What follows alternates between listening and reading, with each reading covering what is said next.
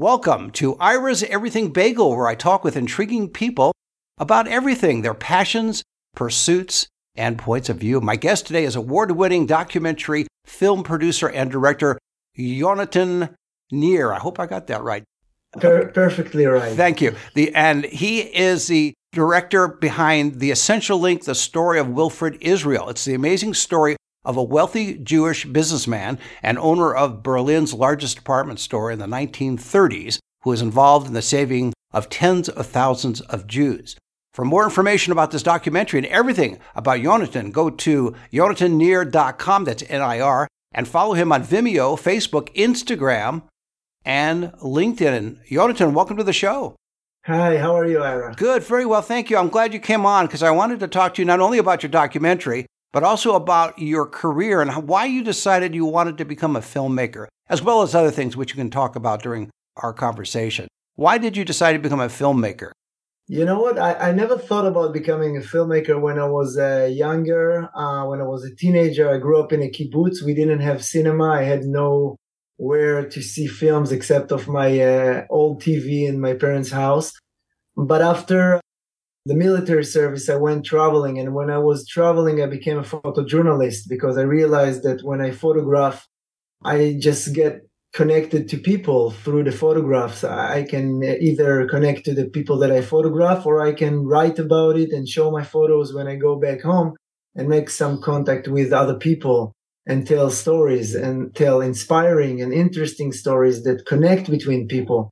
And it was really, really interesting for me. And then um, because of some things that happened in my my personal life, I um, changed from photo, from photojournalism from, to filmmaking um, after the 2006 uh, Lebanon war, uh, where I was injured, and um, through my injury or after my injury, I was working in a place called the Dolphin Reef in Eilat, uh, making uh, pictures and videos of dolphins, and um, my injury um, made me, uh, or after my injury, I got connected very, very strongly with the dolphins. And that was the beginning of my first documentary, Dolphin Boy. And so I, I, I became a filmmaker. I didn't plan to be. It just happened to me. And um, I had no passion when I was younger for that, but just it happened to me throughout my life. You're very fortunate because a lot of people who go through, especially in combat, traumatic experiences don't are or are not able to pick up the pieces and develop a talent, develop a viewpoint, and be able to put those together to cope. Yeah, I mean, psychologists call it post-traumatic growth (PTG), which is a very you know thing that many many people speak about today. Um, I believe that from pain and from from uh, adversities and, and other difficult things that happen to our life we grow. This is the place where we can actually grow i always when i talk to students or to um, uh, school children. I say you know when i make a documentary i don't look the, for the stories about people that everything went perfectly fine for them in their life because this is really really boring. It's also true. I mean because uh, pain is part of life you know? There is nothing that we can do about that and then the question is will pain make us disconnect from each other or can we use pain to um, actually uh, join forces as human beings and try to do good to each other, to help each other, and to make this world a better place. Do you also think that film is a universal communications medium in the sense that the documentaries you make, the films you make, connect with a wider audience than just, for example, in Israel or just in one country or two countries, but can, can communicate amazing stuff to a wide variety of people. Even if the language has to be translated on the film or the video, it's still communicating the message. Yeah, I'm trying to look for universal stories. You know, sometimes small stories that will tell a universal story. You know, it doesn't have to be a huge story like the story of Wilfred Israel, which really saved almost 20,000 people, according to historians, and that's a huge story. But even if you take a, a smaller story like um, my film, My Hero Brother, or Cutting the Pain, or Dolphin Boy, it's not an epic story. It's not a huge story, but it's it's always touches universal aspects of humanity, um, relationship between father and son, how you deal with trauma, with pain, with death.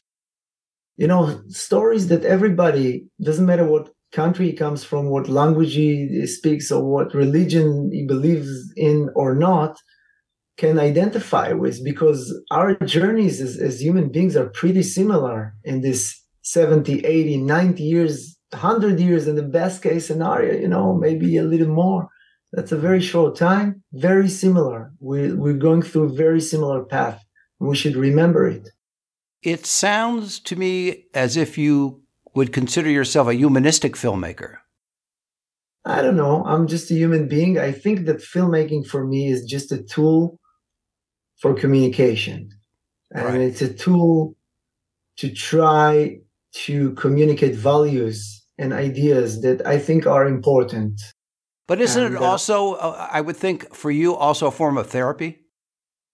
Yeah, definitely. Right. Definitely. Actually, I was one of the people that, you know, wrote a protocol that is called docutherapy uh, about the um, how to make documentary films as part of the therapeutic process, which is something that we worked with in Israel, not only in my uh, um, commercial films, but also in therapeutic films that uh, we do occasionally. And actually, docutherapy, there is a, um, a, a, new uh, PhD that is being written about docutherapy right now at the uh, University of Edinburgh. In my view, documentary filmmaking is not documenting reality. It's creating reality because you choose what to film. You choose how to edit. You choose what questions to ask so you you directing the, the the thoughts of of the audience you know in a way. So you are creating reality. You're not documenting reality.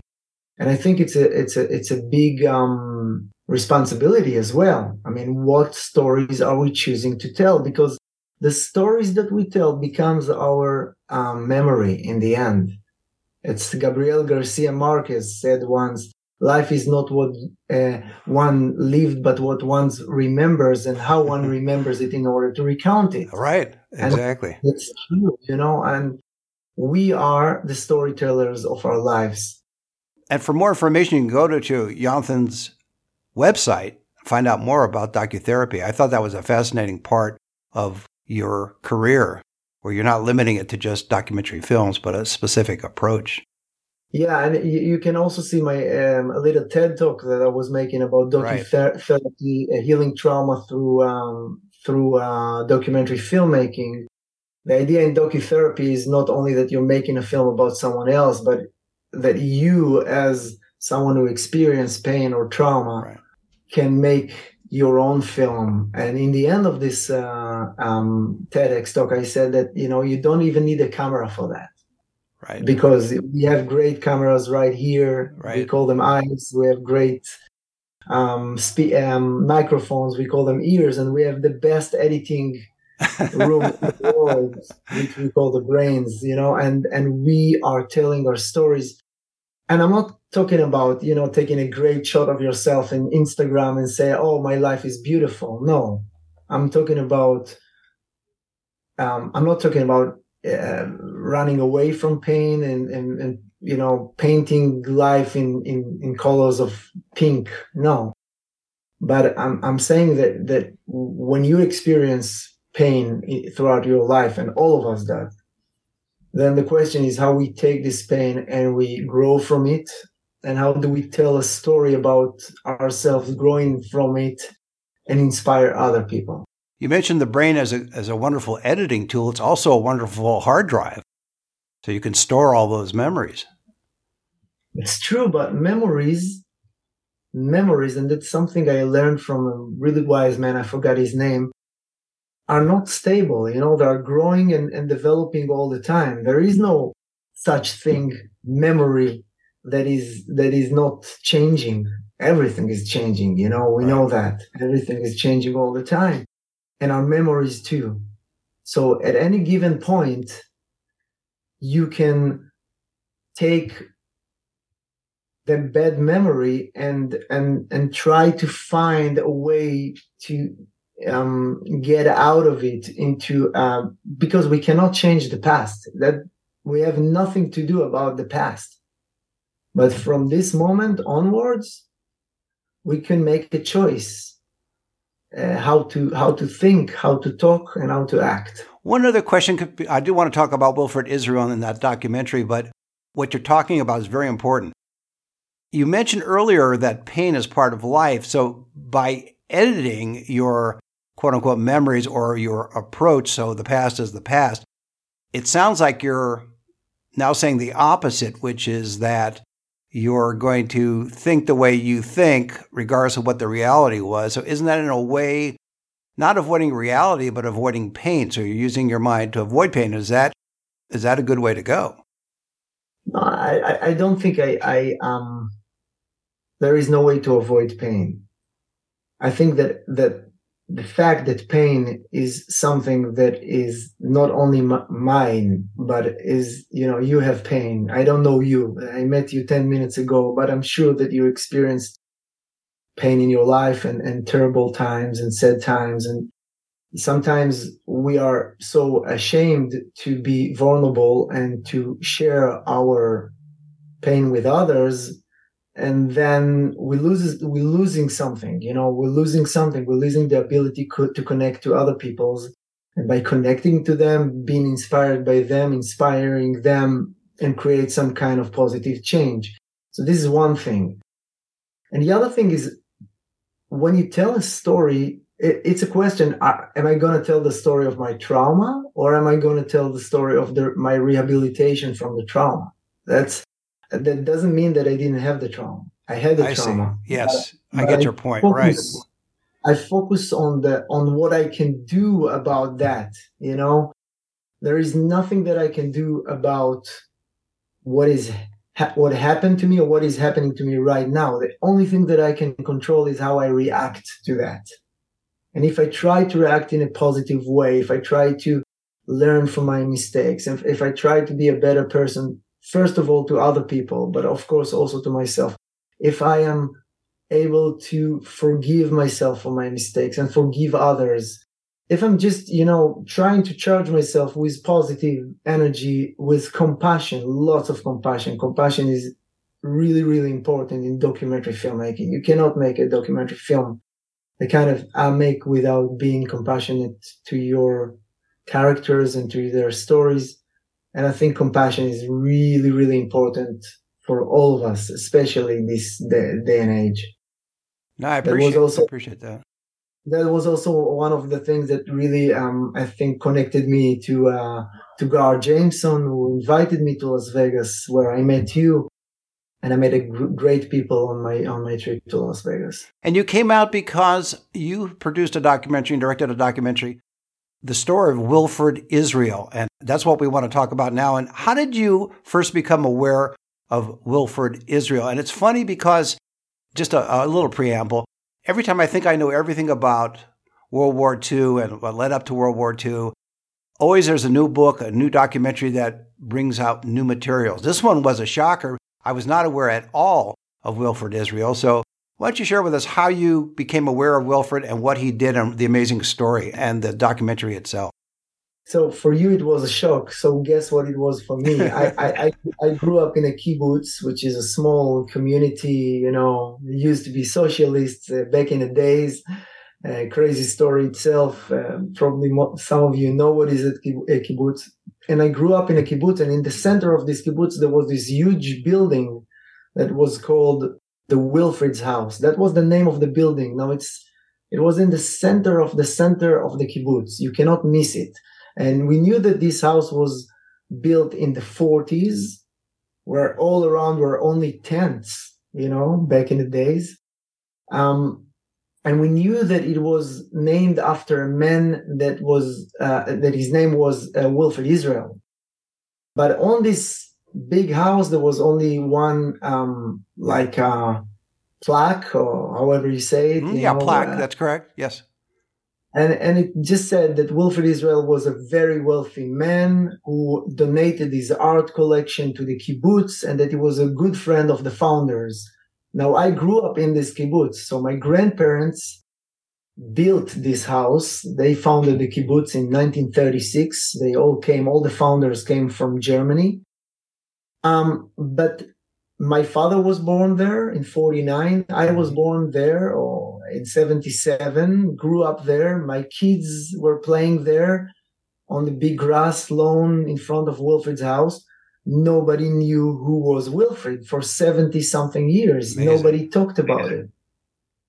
And then one day, um, friend came to me and he said, listen, I, we must sit because I, I must tell you an amazing story and he came uh, to my office and we sat together and he gave me this book in english and he said why won't you read this book? This is the book this is a book that was written in the 1980s by an historian named nomi shepherd. The book's name is wilfred israel german jewry's secret ambassador. And he gave me the book and he said this is the biography of wilfred israel um, and I said, Wilfred Israel from the Wilfred's house? And he said, Yes, you must read it. You're going to make a film about it. And I said, Okay, this is 300 pages in English. It will take me a while. Why won't you summarize it for me? and, then, and then this friend of mine, Ophir, that's his name, he said, Why won't you turn the book to the other side. Someone someone else will summarize it for you. and I turned the book to the other to the to the cover, to the back cover. There were two paragraphs there. The, the top paragraph was by Martin Gilbert, one of the greatest historians of the 20th century, the biographer of uh, Winston Churchill. And he wrote some amazing things about this character, Wilfred Israel, and about the research that Nomi Shepherd was doing uh, in order to write this book. But underneath that, there was another shorter paragraph which, which really attracted me, and that was one sentence. It said, Never in my life have I come in contact with a being so noble, as strong, and as selfless as Wilfred Israel, and underneath that, Albert Einstein. And then I was like, okay, if this is what Albert Einstein was writing about this man, even though it didn't make any sense to me you know if he, he was such an amazing character and in this book the whole story is in this book he saved about 20,000 Jews. He was the uh, the man who uh, started and, and and and was among the the initiate he was the initiator and among the the um, operators or the most important uh, operators of the Kindertransport operation you know, he was there in Germany meeting the Quakers when they came to Germany just before the um, British Parliament approved the, the, the, the movement of 10,000 Jews, children, Jews without their parents, the Kindertransport. And he was the initiator of the thing. And how didn't we know in the kibbutz about this whole thing? You know, this doesn't make any sense. And how come nobody in Israel spoke about it? Because Wilfred Israel didn't only know Albert Einstein. He was a good friend of Chaim Weizmann, who was the first president of Israel. He was a very good friend of Martin Buber. He was a very good friend of Moshe Sharett. He was a very good friend of Siegfried Lehmann and Max Warburg, really, really important people from that time, writes to Wilfred Israel in a big box in the kibbutz archive. I could find all these letters and I was amazed, like all these people and nobody said a word about him. And that was the beginning of my my journey with Wilfred Israel. It took six years. By the way, I didn't produce it. It's important to say that the producers are Non Shalev, Ophir Ber, and Iran Ber. Thank you. Yes, thank you for correcting that. What was the reason that nobody knew about him, given the fact that he had this impact and that he was obviously connected with a lot of important people as well, and he was wealthy in his own right? Why is it that this became an unknown story? Well, you know, it's only my assumption in the end because I was not there. But from all the six years that I spent reading everything that was ever written about Wilfred Israel, and from knowing a little bit about psychology and post trauma, I think that there are two main reasons why the story of Wilfred Israel was kept untold for so many years. First reason is that in order to save Jews from Germany in the 1930s, you didn't uh, fight with the Nazi administration with uh, gun machines or with a hand grenade. You know, you had to communicate with them, you had to bribe them, you had to speak with them, you had to, you know, you had to play the game with them, even though you hated them.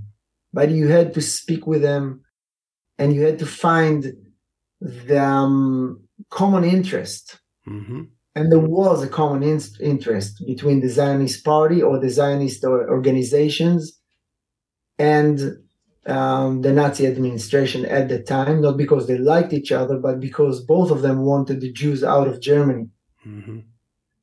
And that I'm talking about the 30s before the final solution. So this is what I call the small Holocaust. You know, the the Holocaust of the of German Jewry. We have to remember that there were 530,000 Jews in Germany in 1933.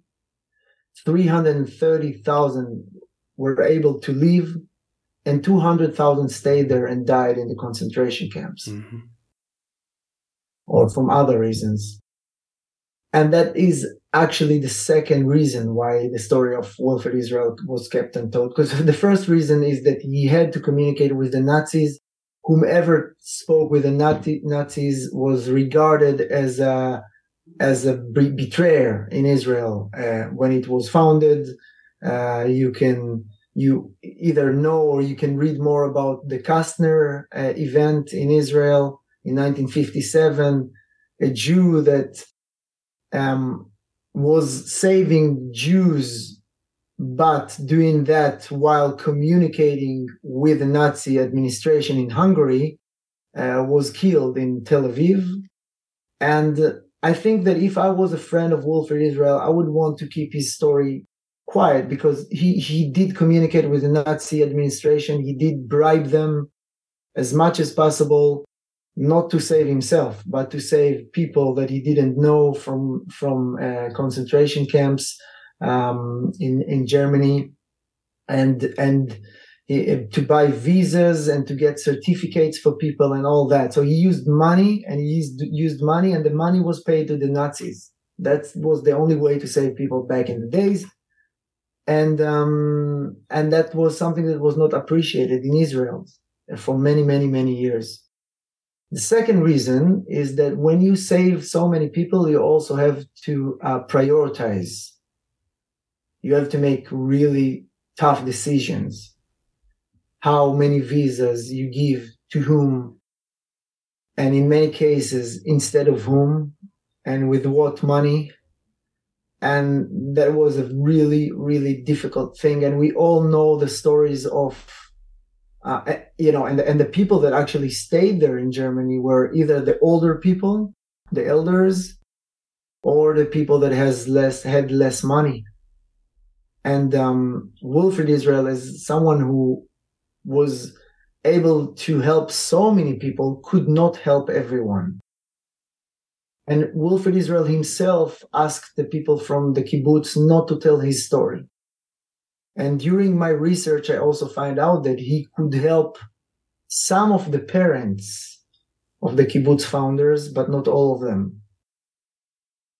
So imagine that, you know, your parents were saved by some some someone that also tried to help my parents eh, but he couldn't help my parents right and we are na- and we are neighbors so i don't think that you would go around and say oh wilfred israel was so great he saved my parents because he couldn't save the parents of the of your neighbor right and this whole thing of the um, survivor's guilt these people didn't speak in general. So they didn't speak about Wilfred Israel as well. My grandfather never spoke about Germany until he was on his last days, you know.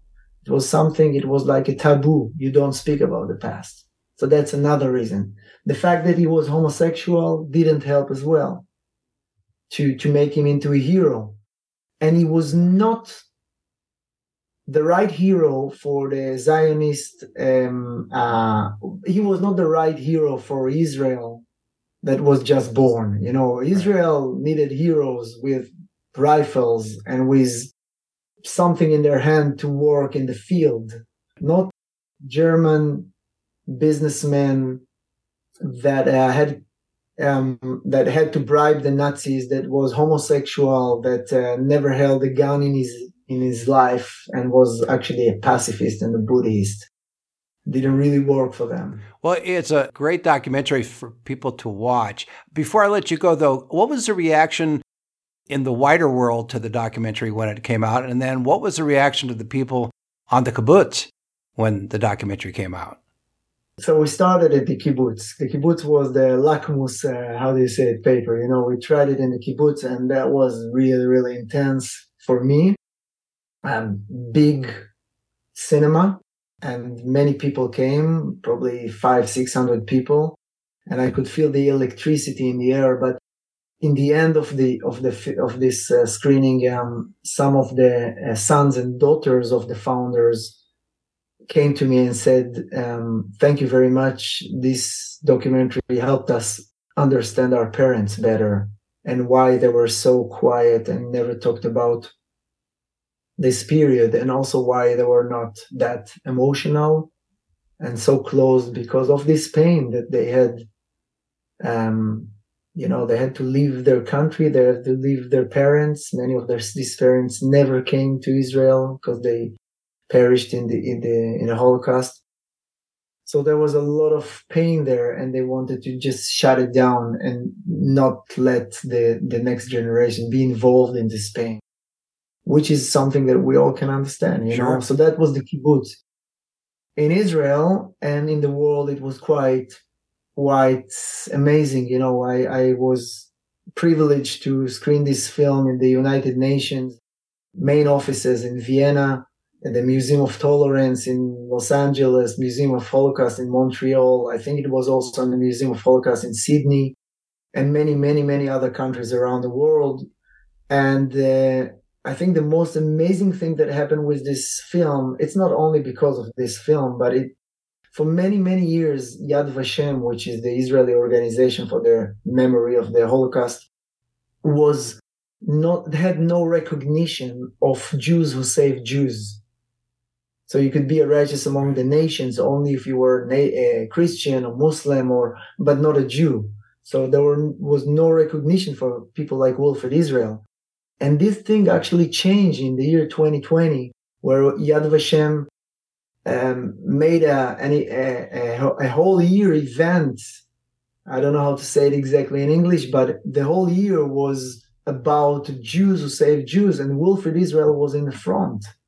So to me, it also showed that amazing characters like Wilfred Israel that really, and if you watch the film and if you read the book by Naomi Shepherd, which is so amazing, she made such an amazing research, and I could never make this documentary without her. It's a good, it's it's a good place to to say today. She's she's 90 years old today, and she's in London. She's an amazing human being and I owe her so much. Um, you will find out that Wilfred Israel was really a, a, person that that we all should look up for, you know, as as as someone to admire, you know, someone inspiring, someone that was acting with so much courage in one one of the most difficult times in history. And he was not a strong man. He was a man that suffered from sickness and and different uh, different illnesses and and and, and his mental uh, condition was not always that great but he he was able to get this powers from somewhere and to to stay there in germany. Don't forget he was british. He could leave germany at any he was half british so because he was born in british so he had a british passport. That was by the way one of the reasons why his why his uh, store was uh, not taken by, by, by the Nazi administration until 1939. He could still run the N Israel big department store because it was uh, he was a, a British, so he could leave at any given time, and he decided to stay there. do all these efforts, save all these people, and even coming back there after he left, he had left to, to England and he came back two months before the war started to help with the last uh, trains of the kinder transport. And then he died together with Leslie Howard, by the way, from Gone with the Wind on the same airplane. When he came back after he tried to, not tried, after he saved 3,000 people from Portugal and Spain, uh, giving them visas and organizing a big boat that left in the beginning, beginning in 1943. So I think in this day and age, a human being like that should be remembered and should be like um, like a lighthouse for us. Well, I think that's a great way to leave it. My guest has been award-winning documentary film producer and director Yonatan Nir. His documentary, The Essential Link, the story of Wilfred Israel, is an amazing story of a wealthy Jewish businessman and owner of Berlin's largest department store in the 1930s who was involved in the saving of tens of thousands of Jews. For more information about this documentary and everything about Yonatan Nir, go to yonatannir.com and you can follow him on Vimeo, Facebook, Instagram, and LinkedIn. And Yonatan, thanks for being on the show. Thank you for, for, for having me and have a great, great day. And join us every Thursday for a new schmear on Ira's Everything Bagel.